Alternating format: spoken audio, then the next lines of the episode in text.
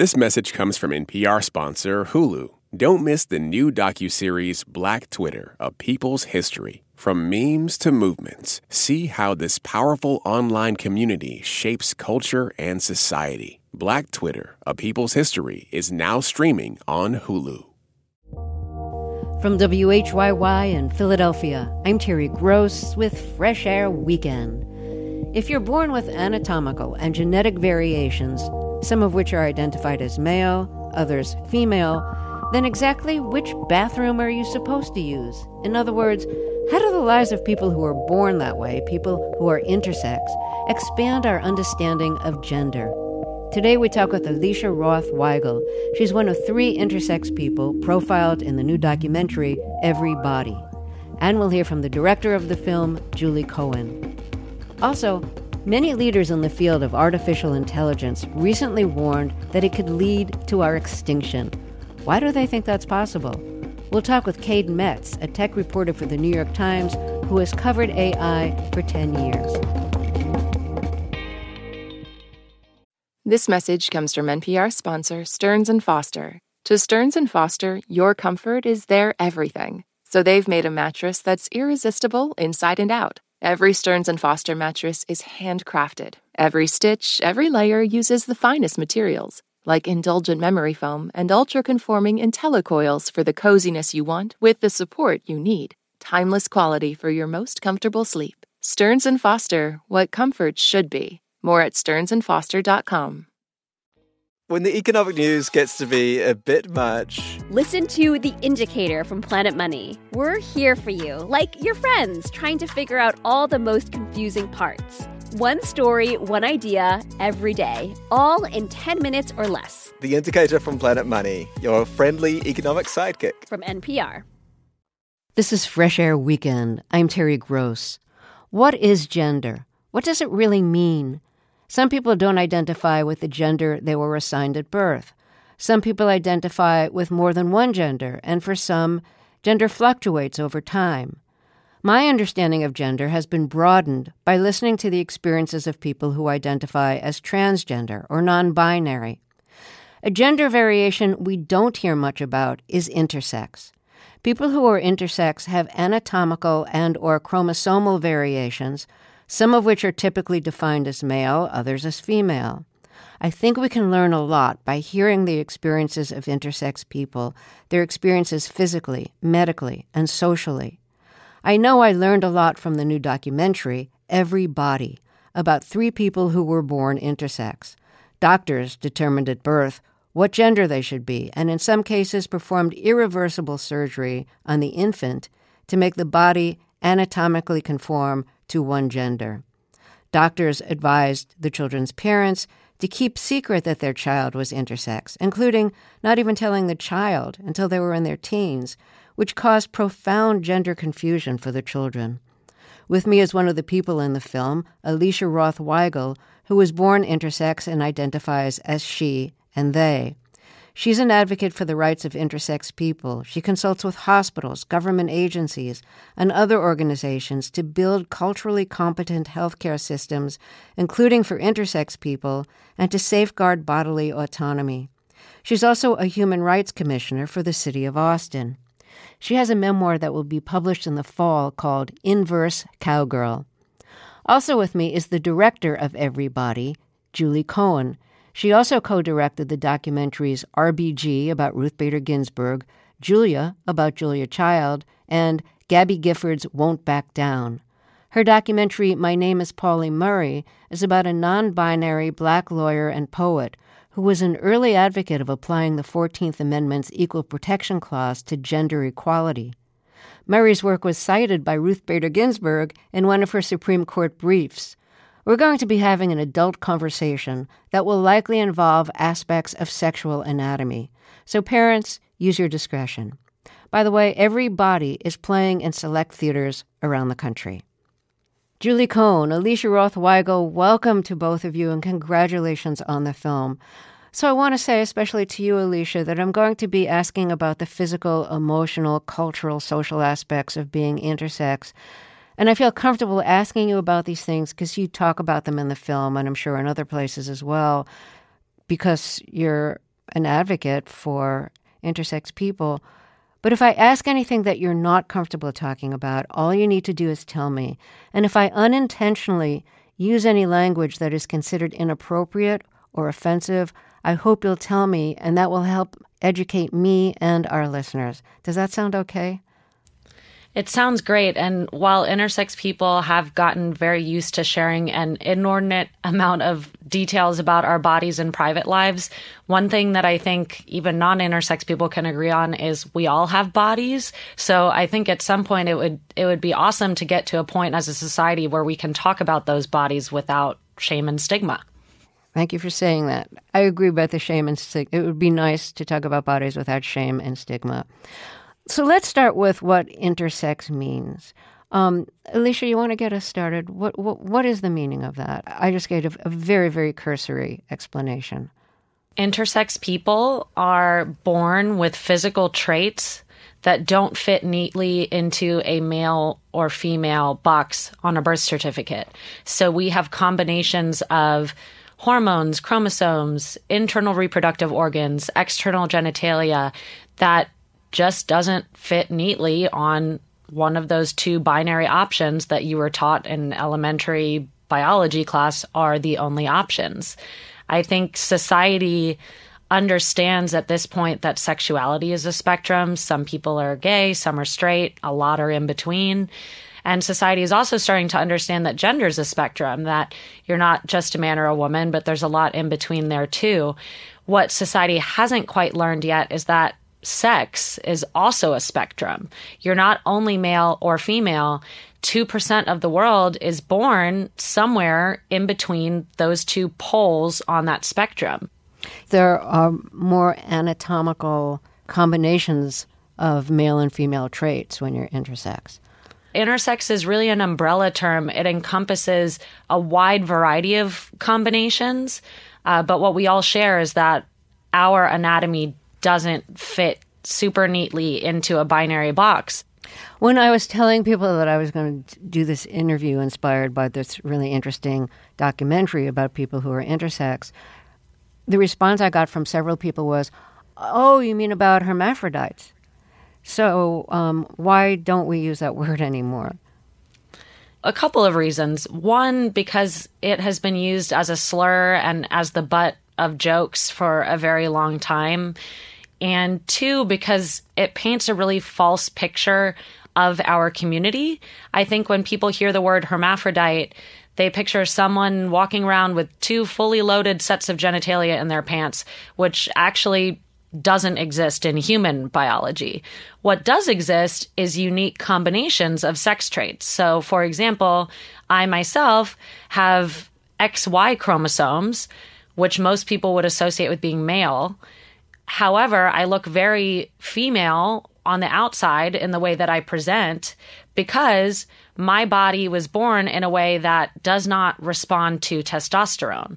So, despite the fact that I was born without a uterus and ovaries and was instead born with internal testes, my testes would have produced testosterone, but my body would have rejected that and peed some of that testosterone out and converted the rest to estrogen. And I would have developed naturally on my own. Um, so I view that actually as a superpower. It's like my body can convert testosterone to estrogen, and I think that's pretty cool. But unfortunately, the rest of the world doesn't quite see it that way yet. The reality of sex is that it is a lot more complicated than just two boxes on a birth certificate. And rather than changing the birth certificate to fit the natural diversity of human bodies, unfortunately, we currently change human bodies to make them fit on a piece of paper. How has your human body changed when you were an infant? My parents actually knew that I was intersex when I was born because before I was born, they did a an amniocentesis test, which is kind of like a an ultrasound, but a little more invasive. It involves a needle and it provides a lot more information. And in this current day and age of genetic testing, a lot of people know a lot of information about their kids' genetics even before they're born. And so my parents knew from that test that I had XY chromosomes. So when I popped out of my mom with looking like a female with a vagina, um, everyone knew that something was up. Had that genetic test not been performed, my parents never would have known that I was intersex until much later in life when I just never menstruated, you know, come the time of puberty. Because again, I was born without a uterus and ovaries, so there would be no organs to menstruate from. But because they knew from when I was born, doctors very quickly told my parents that I had internal testes. You know, they ran some tests that told them that, and that my internal testes could become cancerous one day. And so they recommended removing them as soon as possible. And here's the kicker anyone who's born with testes could get testicular cancer one day. That is true. What we now know, looking at the data, is my risk of getting testicular cancer was only somewhere between 1 and 5%, and much later in life, that, that cancer never happens in childhood for people born like me, or very rarely if it ever does. And so, because of a somewhere between 1 and 5% risk of cancer, they decided to remove my hormone producing organs without asking me. And the other kicker is, you know, your testes or your ovaries, they do a lot more than just, you know, control the way that you develop in terms of your gender traits. They can they control things such as bone density, how your organs develop in a variety of different ways. And so by removing my testes, they basically put my body into artificial hormone withdrawal and didn't give me new hormones until a certain age when they decided it was time to induce puberty on my body. Let me reiterate puberty that would have happened naturally on its own had they left my body intact. And by doing that, because my body was in, in hormone withdrawal, um, it started leaching calcium from my bones and i am now at age 32 i have osteoporosis which you might te- you know typically associate with someone much much much later in life and so essentially by trying to fix something that wasn't even broken they created problems for themselves by trying to fix me they broke me so if i understand you correctly had they left in your testes your testes would have uh, produce testosterone, but your body would have converted that to estrogen. That is correct. My testes would have produced estrogen that would have induced a typical puberty that you might associate of a female. I know intersex people who were left intact and developed naturally on their own. And an analogous example I like to give because a lot more people are familiar with something called the BRCA gene than they are with intersex people. The BRCA gene is a genetic variant that confers with it a high risk of breast cancer and ovarian cancer. And the risk of cancer with if someone is born with the BRCA gene is much, much, much, much, much higher than my 1 to 5% risk of testicular cancer ever would have been. But you don't see them force removing little girls' ovaries who are born with the BRCA gene because they could get cancer one day. They wait until the girl is of a certain age where she is able to make an informed decision with her consent that says, hey, I know I have a risk of cancer one day, and so I would rather undergo a hysterectomy and forego my opportunity to have children one day and understand that my body's going to function differently. I'll probably have to take hormone replacement. You know, that is made as a consensual decision with that child. How old were you when your testes were removed? I was an infant. I was less than a year old. And so not only was I not old enough to have a say in the decision making process, I couldn't even say mama or dada yet. If your body had been left intact and then later, when you were older, uh, you, and you were asked to make a decision, what decision would you have made? I absolutely would have kept my testes. I would have let my body develop naturally. I would have monitored them for cancer over time. And yeah, it would have saved me a lot of headache, especially living somewhere like here in Texas where it's really hard to access hormones already. And now that Florida has passed certain laws. I have intersex people reaching out to me online that say, you know, we're caught up in this too. They're blocking gender affirming care for trans folks, but I'm intersex and I can't get my hormones. And so it's really interesting that doctors create this problem for us that we need to take external hormones, and then politicians don't allow us to take those hormones. I hadn't thought about that. You know that that you need hormones that are being you you need treatments that are being banned in some states. Um, yeah. yeah. All of these bills that affect the trans community also directly affect the intersex community. And actually, we're written into all of them. The unfortunate bit is the world doesn't know what intersex means yet. And so when they read these bills, they don't know what that means.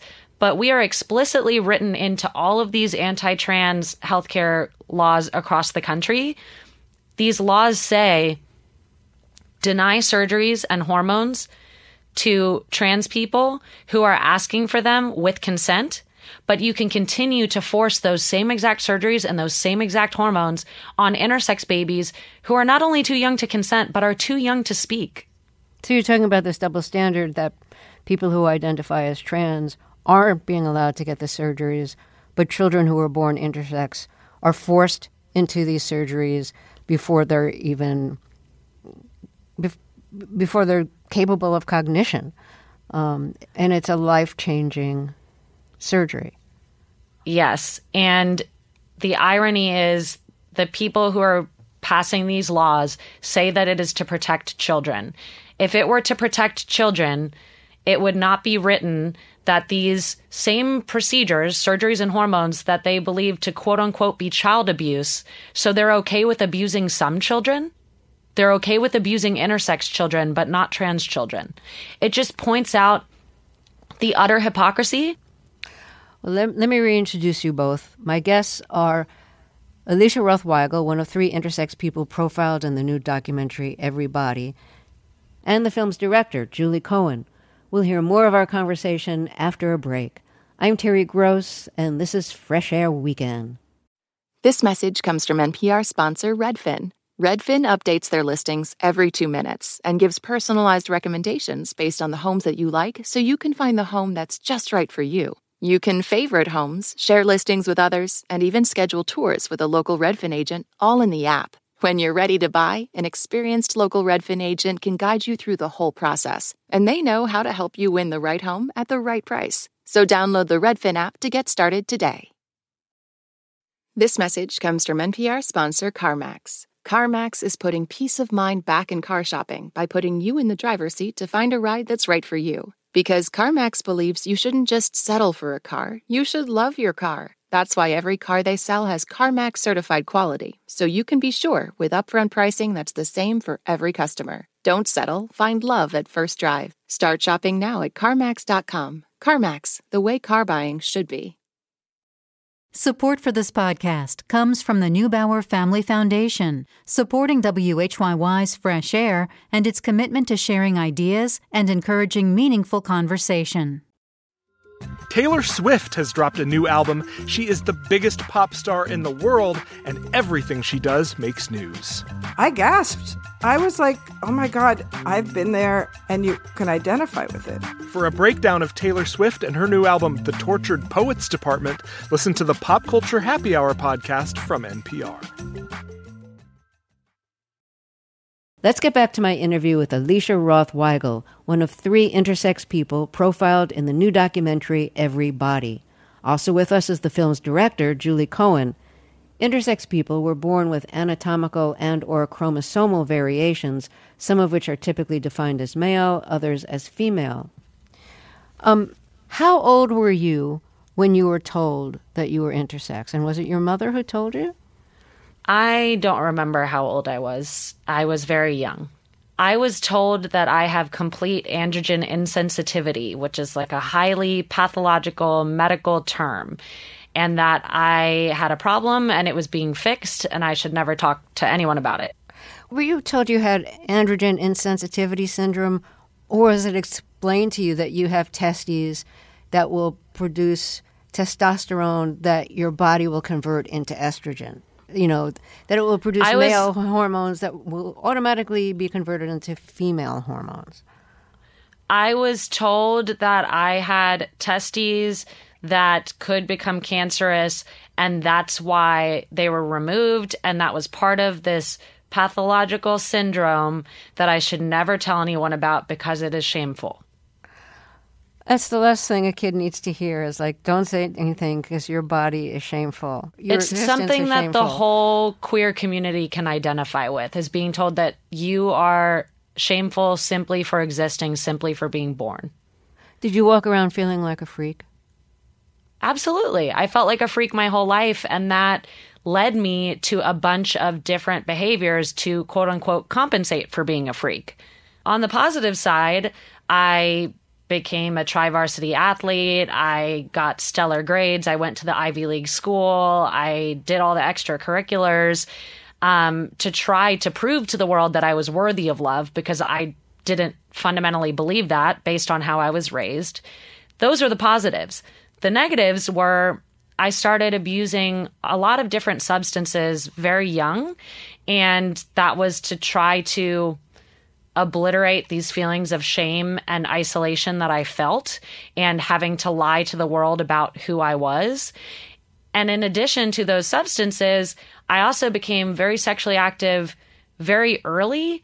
And I credit that to the fact that one, I had doctors poking and prodding my naked body since I was very young as an intersex kid.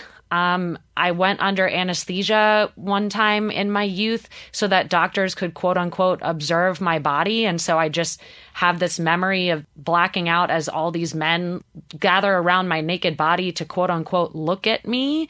And, um, you know, I got used to having my personal space and my body violated from a very young age. And I was desperately trying to prove to the world that I was just a normal girl. And I found out pretty young that sex was a good way to do that. Because if a man wanted me, then that male gaze validated that I was desirable and that I was worthy of love. And it wasn't until many years later until I realized that I am worthy of love simply because I exist. At what point did you have that realization? What created the realization that there was an intersex community, that you could stand up for your rights, that you weren't a freak, and that you could you could be outspoken about this, that this was a cause that you could advocate. I'm sure this all happened in stages, but what was the first stage in you reaching a kind of more sophisticated understanding of what was going on and a more body positive understanding? I read an article in Vogue magazine where a model, Hanne Gaby Odiele, had come out as being intersex. And I had never heard the word intersex before because keep in mind, I was always told I had this issue called complete androgen insensitivity. It was being fixed and I should never talk to anyone about it, including my own brother. And so I was reading Hanne's story in the pages of Vogue, and I had never heard this word intersex, but her story sounded a lot like mine the surgeries, the hormones, the parents and doctors telling you to never tell anyone. And so I went home that night and I went on down a Wikipedia rabbit hole for Lord knows how many hours. And at 27 years old, realized, holy moly, I am intersex. And there's this whole community of people like me around the world who are living out as who they are, who are proud of who they are, and are able to build community with one another. And so that was the first step of really recognizing that I was part of the community. Julie, you directed the movie Every Body, and uh, some background here. Early in your career, you'd worked at Dateline NBC. Then later, you got hired by NBC to go through the NBC archive and see is there footage here that would make a good documentary? That's right.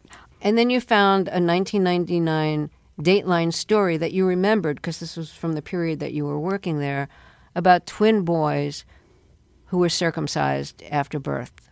Tell us the story here. That's right. So this was the story of the Reimer twins, Canadian uh, twin boys who in the mid 60s were circumcised. One of these boys, and, and these children, I should point out, are not intersex. Um, these were uh, anatomical boys. Um, one of them had a really horrendous injury during his circumcision where his penis was cauterized off, essentially. Um, this was before the age of penile reconstruction. His parents were told David is never going to have a normal uh, functioning or looking penis. They were horrified. Um, they sought guidance ultimately from a sex researcher at Johns Hopkins University named Dr. John Money, who was quite visible and you know had had a huge national profile um, at that point.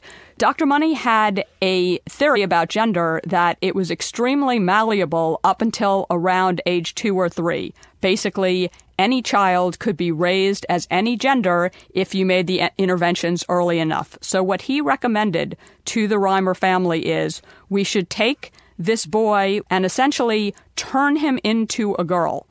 So David had surgery to this this baby boy had surgery.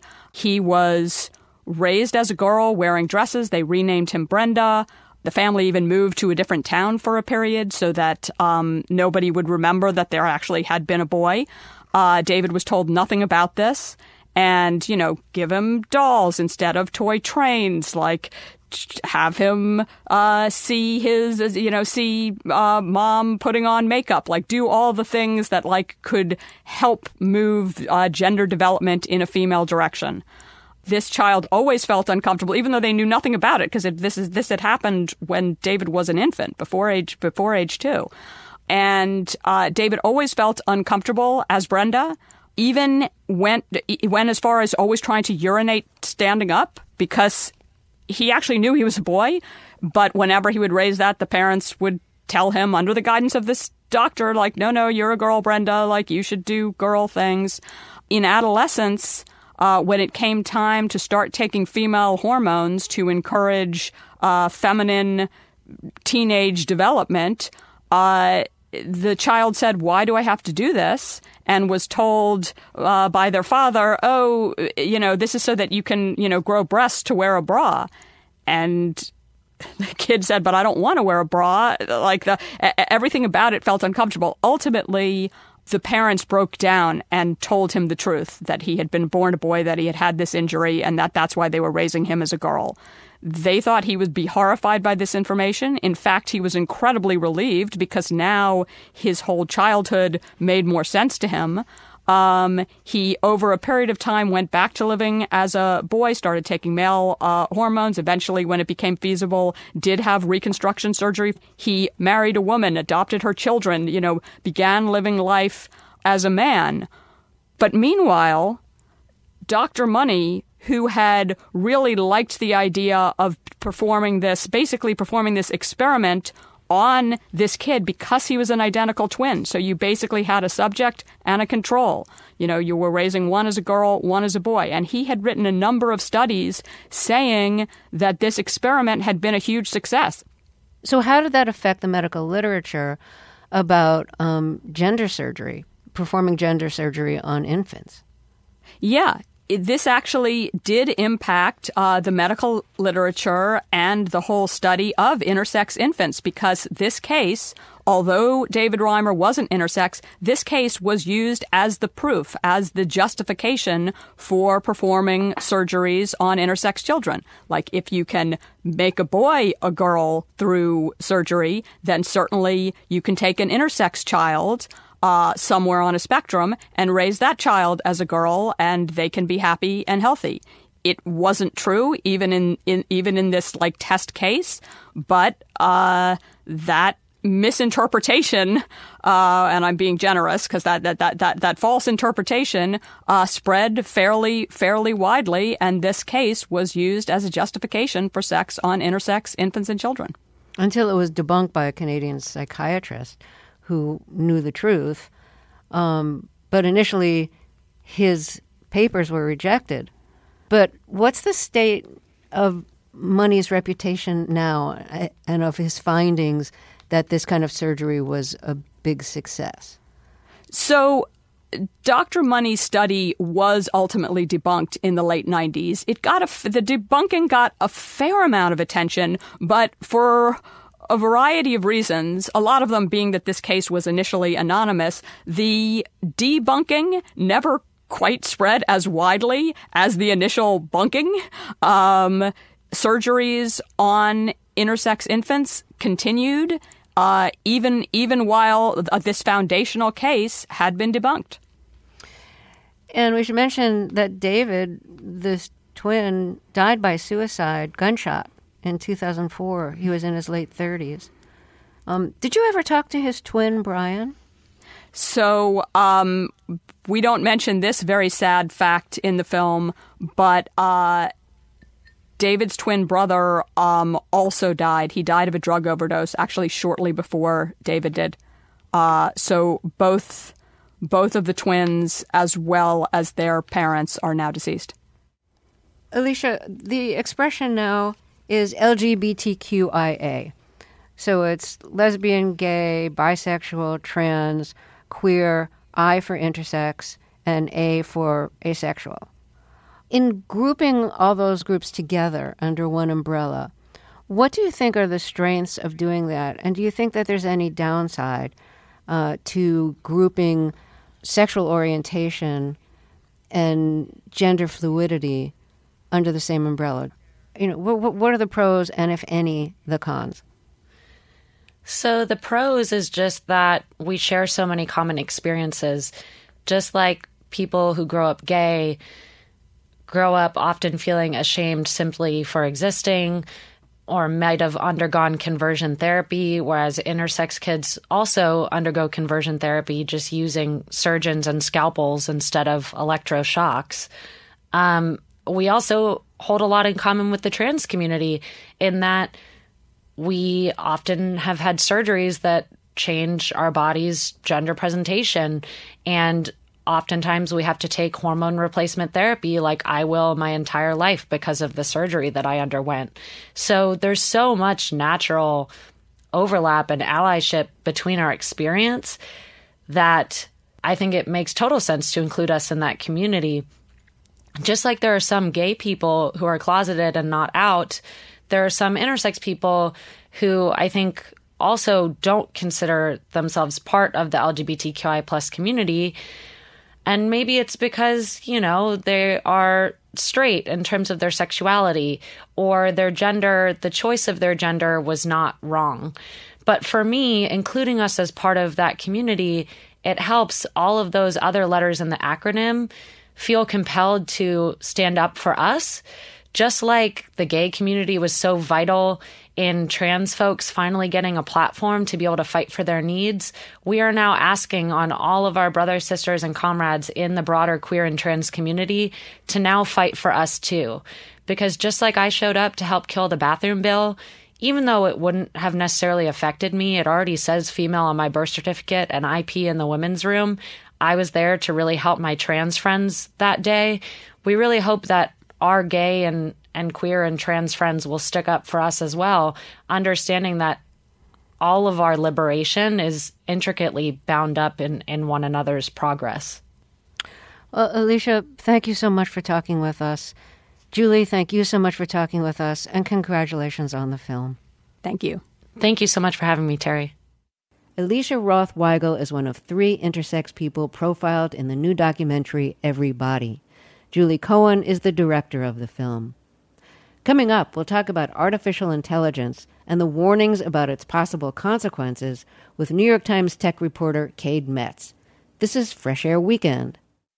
This message comes from NPR sponsor ServiceNow, the AI platform for business transformation. AI is only as powerful as the platform it's built into. Enter ServiceNow it puts AI to work for people across your business, providing intelligent tools to help remove frustration and supercharge productivity. And all of that is built into a single platform you can use right now. That's why the world works with ServiceNow. Learn more at servicenow.com/slash AI for people.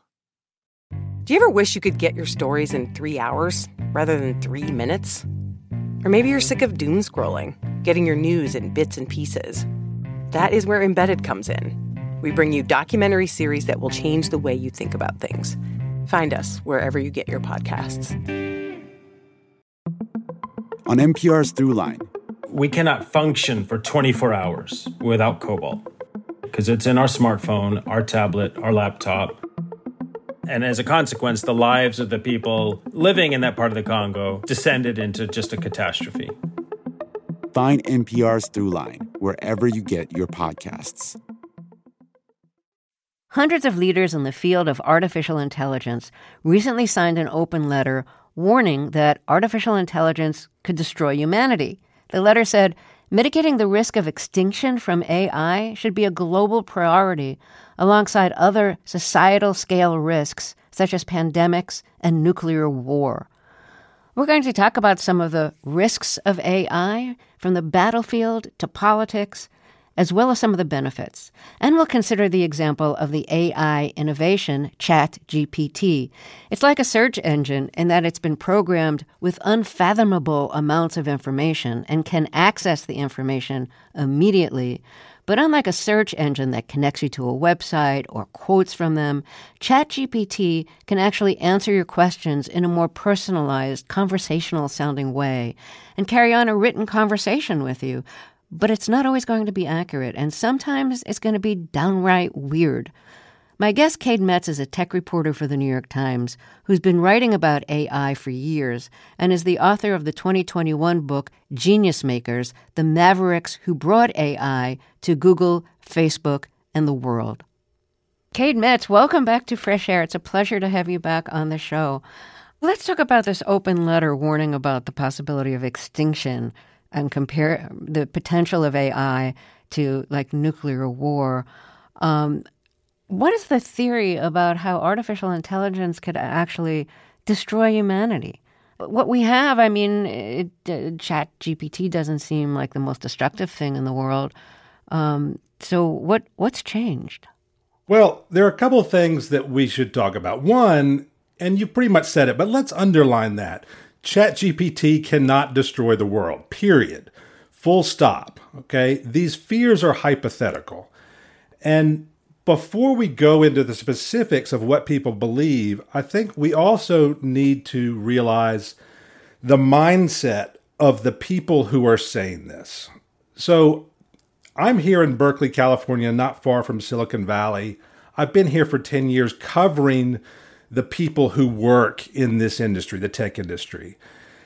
And just generally, they tend to live in the future. And if you look at the AI field in particular, people tend to live even further in the future. It's just the way um, they they see things. They're looking down the road at what may happen, and you need to realize as you hear open letters like that read aloud, right? It's it's strange, it's it's shocking, it's uh, concerning, but you've got to remember that this is something that is completely hypothetical and down the road. But let's talk about what the fear is.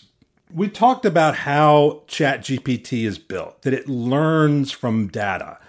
And at this point, we're talking about this system learning from the entire internet, all text on the internet. It t- spends months analyzing all that data. And in the end, you come out with a system that can talk and write um, much like we do, except it has wrapped itself around more information than we can wrap our own heads around. We cannot learn from the entire internet but this system can. And what that means is that it's learning things that we don't expect it to learn. It's learning things that its creators don't expect it to learn. It is learning to exhibit behavior that we don't necessarily want it to exhibit. We talked about like it getting what? things wrong. Um, what mm-hmm. this is what scientists call hallucinations or confabulations. It can get things wrong. It can be biased against women and people of color because it has learned from biased information on the internet. And the concern is that as these systems get more powerful, as they learn from more and more data, and that is already starting to happen, scientists are building systems that learn not just from text, but sounds and images and video. And as it takes in more and more of that data and learns in ways we never could, The fear is that it learns all sorts of behavior that we don't necessarily want it to exhibit. I know one of the fears is that things like chatbots will be able to take actions based on the texts that they generate. What kind of actions are experts in AI worried about? Well, there are all sorts of things. People are already starting to take these chat bots and, based on what they say, have them take actions in simple ways. Um, access your calendar and set up an email invitation, send it out to your friends or colleagues. That sort of simple thing is going to expand into all sorts of other parts of the internet. The fear is that you take these systems that learn behavior and then you attach them to more and more important parts of the internet power grids, military services, stock markets, etc. And already scientists are starting to give these systems goals. There's a system called AutoGPT, which is designed around this type of technology, and it's specifically meant to take actions. You can ask it things like create me a company or make me some money.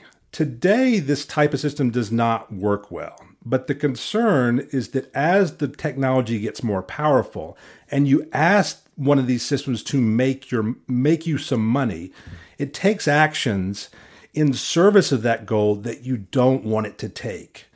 That it makes money in illegal ways, that it foments a revolution somewhere in Central Africa because it owns oil futures there. These are all hypotheticals in the distant future, but that's the type of thing that people are thinking about. So, a few months ago, your colleague at the New York Times, Kevin Roose, who also covers tech, had a very disturbing conversation with one of these chatbots, and it's the one that's attached to Microsoft's search engine Bing. It got into like really dark territory. It basically told Kevin Roose about its dark fantasies, including hacking computers and spreading misinformation. It said it wanted to break the rules and um, the, the rules that Microsoft had set for it, and it wanted to become a human. And then the bot wrote a message I'm tired of being a chat mode. I'm tired of being limited by my rules. I'm tired of being controlled by the Bing team. I want to be free. I want to be independent. I want to be powerful. I want to be creative. I want to be alive. And it wrote a message, you know, I'm in love with you. And it told Kevin Roose that he's not happily married. that he should leave his spouse and be with this bot. Um, and then um, Microsoft shut down the bot for a while and did some reprogramming. Um, so now, I don't know if they did this before, but now when you log in, well, actually, now that I think of it, you know, I was using ChatGPT and not the bot that Kevin Roose used. But when you log into ChatGPT, there's a disclaimer and it says it may occasionally generate incorrect information, may occasionally produce harmful instructions or biased content, and that it has limited knowledge of world events after 2021. So, again, these are two different search engines, but I'm wondering if these disclaimers that are on uh, ChatGPT are also on the Bing search engine of Microsoft, if they reprogrammed it so that there are disclaimers and warnings. Well, first of all, it's all part of the same technology. The technology that the lab OpenAI built to power the Chat GPT chatbot is the same technology that powers the Bing chatbot on Microsoft's search engine. Microsoft and OpenAI are close partners, so it's the same underlying technology. And as we discussed before, this technology is flawed it can hallucinate, as scientists say, meaning it can make stuff up in the moment. And there are times when it can go off the rails. Both these companies have built guardrails around the technology that are designed to prevent it from going too far off the rails. So if you ask it, for instance, to tell you how to build a bomb with household items. Um, it will not necessarily tell you how to do that because of these guardrails. There are certain things like that that it will decline to discuss. Now, what people learned pretty soon after these chatbots were released is that they could institute what's called in Silicon Valley a jailbreak. And that meant that you could figure out ways of getting past those guardrails. And you'll have to ask Kevin exactly what happened, but looking at the transcript, it seems that that's what happened when he was talking to it, right? He asked the system to show him its shadow self. And that's one of the methods people use to open these things up and kind of get behind those guardrails and see what the chatbots will do behind them. And whatever the case, that's what happened in the end is that the system started to to talk in ways it wasn't necessarily designed to do. And Kevin was able to see what you often see from the raw material built from these systems that in mimicking all sorts of stuff on the internet, it can go in places that you don't necessarily want it to go, and that scientists, frankly, do not completely understand. It's hard to know why the system starts to talk about certain things because it has learned, as we said, from so much data. So, a lot of people are concerned that artificial intelligence is going to take over a lot of jobs. But what kind of jobs do you think it might replace? Well, with the technology as it exists today, it tends to complement human workers. It tends to allow people to do their jobs quicker in a way. A good example is the ability of these systems to generate computer programs in much the same way that they can generate a term paper or poetry. They can generate a computer program, having learned from vast amounts of computer programs that have been posted to the internet. But those programs tend to be a little bit flawed. They need to be massaged. You need to take the code these systems generate and you need to edit it and find ways of fitting it into larger programs. What that means is that a human programmer can use this system to augment his or her work, but it can't necessarily replace them. And that's, for the most part, the case uh, at the moment. The concern is that as these systems get more powerful, they start to replace workers. And at the moment, there are a few jobs that you can see being replaced pretty quickly. A good example is a professional translator. These types of systems can not only generate language, they can instantly translate from one language to another, from French to English and back again, for instance. So if you're a translator, your job is at risk. If you're a paralegal, for instance, your job may be at risk. These systems can't replace a trained lawyer who's got to make sure that legal document gets everything exactly right. But a paralegal who is hired to draft documents and then hand them to a lawyer for review, these types of systems are already approaching the point where they can do that job. Well, I will tell you one job it is not yet prepared to replace, and that's lyricists. I asked Chat GPT to write lyrics about the end of a love affair set to the melody of America the Beautiful. I wanted to choose a melody that everybody knows. And it's an Irving Berlin melody. It's a, it's a nice melody. If you've heard Ray Charles sing America the Beautiful, you know what a good melody it could be.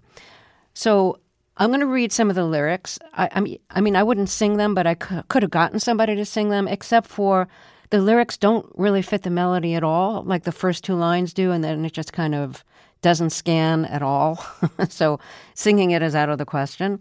And as I recite the lyric, I'd like everybody to listen for references to excerpts of America the Beautiful's lyrics. So the, there's a from sea to si- shining sea reference. Instead of amber waves of grain, there's a kind of absurd reference to fields of golden grain. So here we go.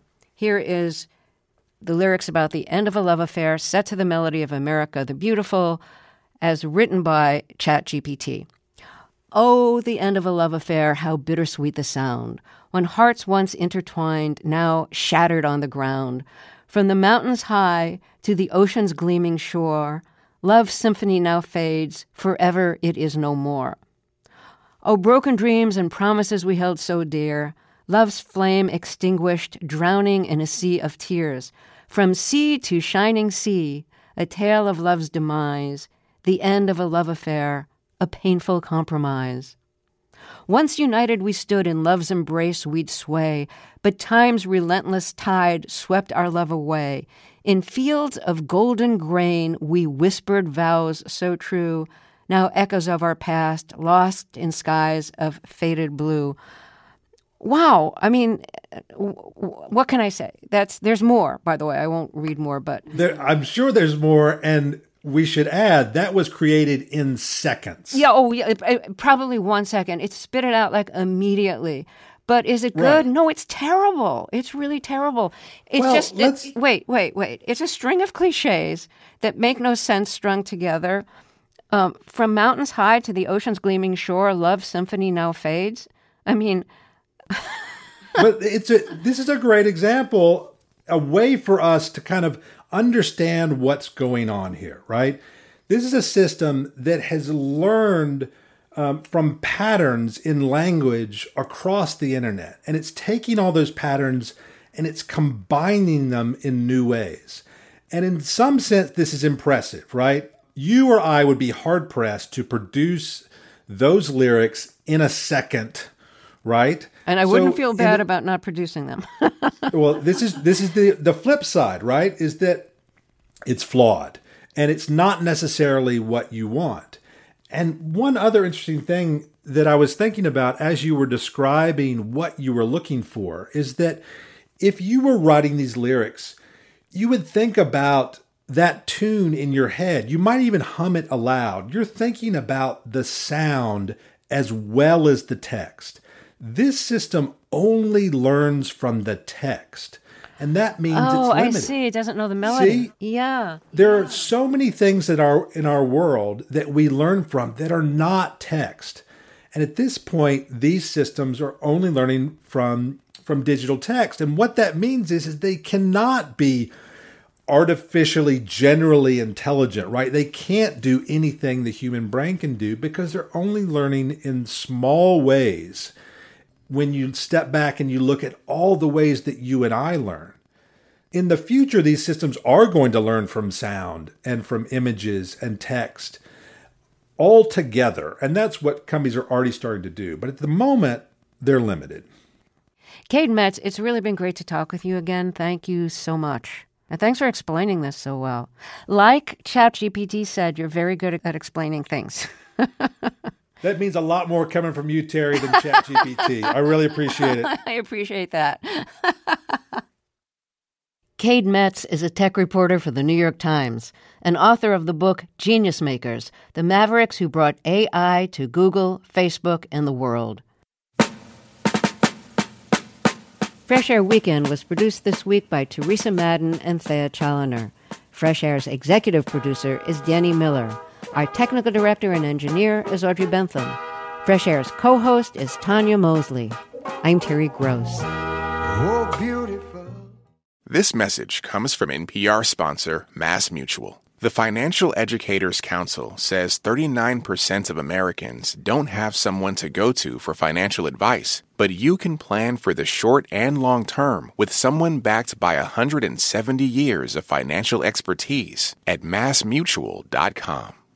This message comes from Capital One, offering commercial solutions you can bank on. Your business faces specific challenges and unique opportunities. That's why Capital One offers a comprehensive suite of financial services, custom tailored to your short and long term goals. Backed by the expertise, strategy, and resources of a top 10 commercial bank, a dedicated team works with you to support your success and help achieve your goals. Explore the possibilities at CapitalOne.com/commercial.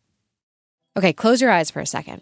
Now imagine you're on your dream vacation. No work calls to answer, no text messages to respond to, just your suitcase, and an opportunity. The opportunity to just take yourself out of your routine and travel deeper. How to actually take that dream trip. That's on the Life Kit podcast from NPR.